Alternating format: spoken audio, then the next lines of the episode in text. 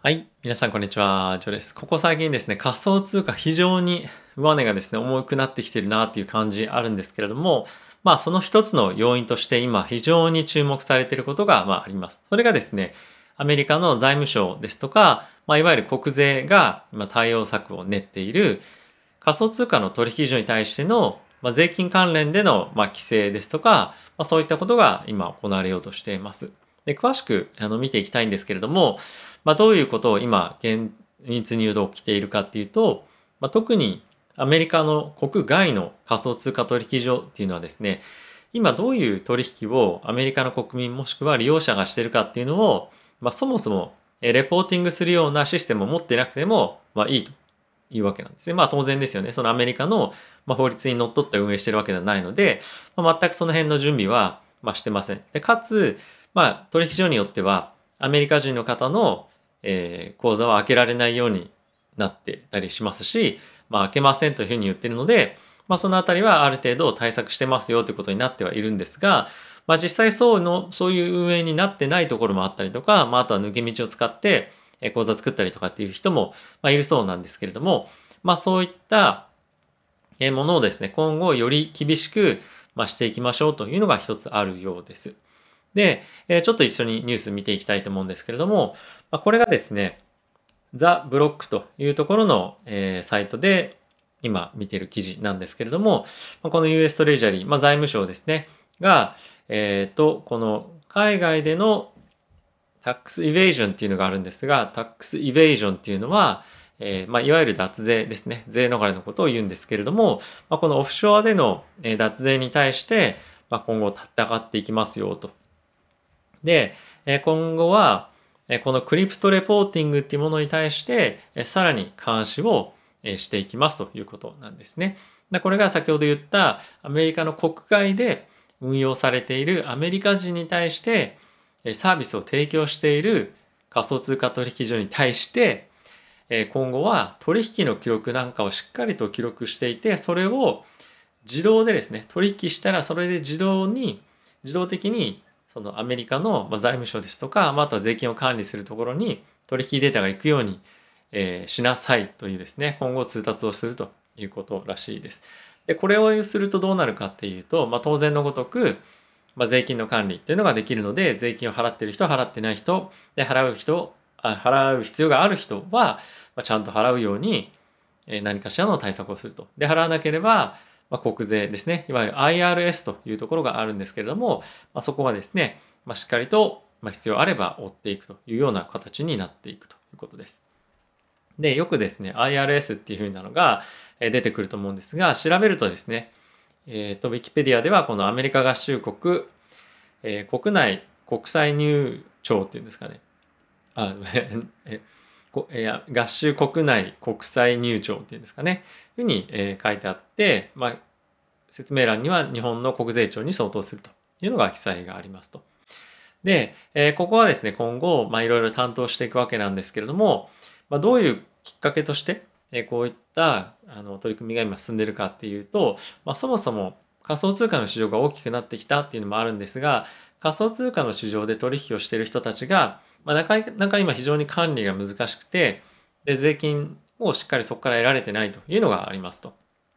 で、まあ、そういったタイミングで今アメリカは今後第二次世界大戦後最大の予算を使って経済をま盛り上げていくとか、まあ、あとはですね今後教育とかですねそういったところに関してお金を使っていくというような今フェーズにありますでバイデン大統領も先日6兆ドルをですね超える2022年の予算案っていうのを出しましたと。で、そういったところへのやっぱり税収が必要なので、えこういった取り締まりを、規制を今後進めていくというわけなんですね。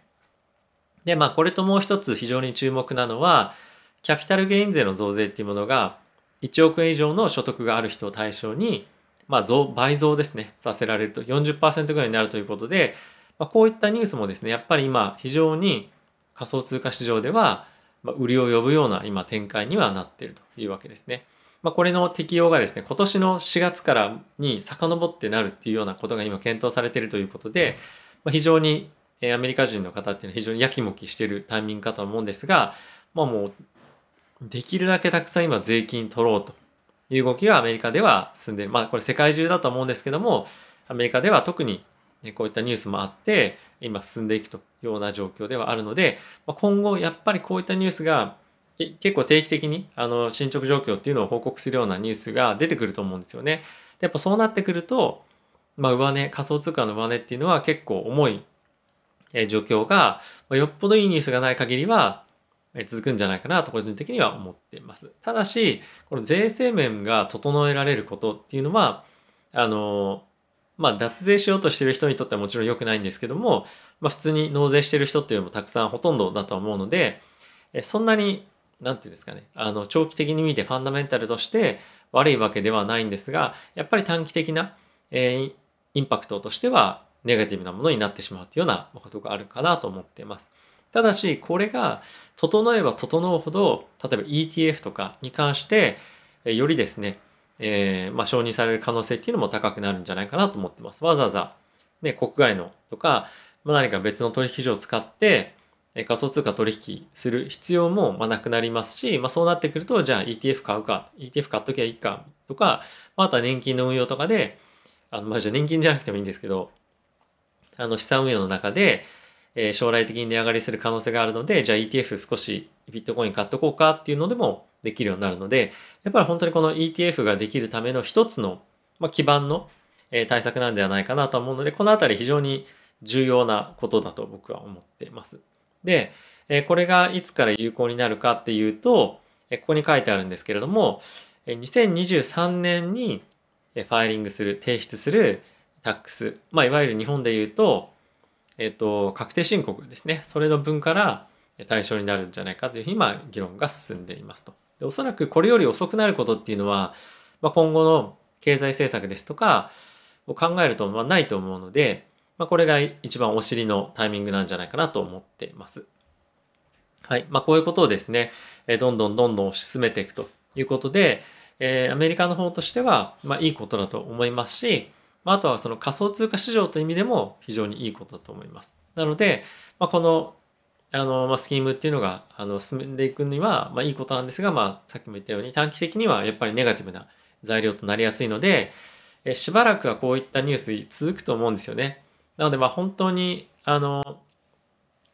仮想通貨市場がまあ爆上げみたいなのが今後近い将来来るかっていうとまあ正直わかんないですと。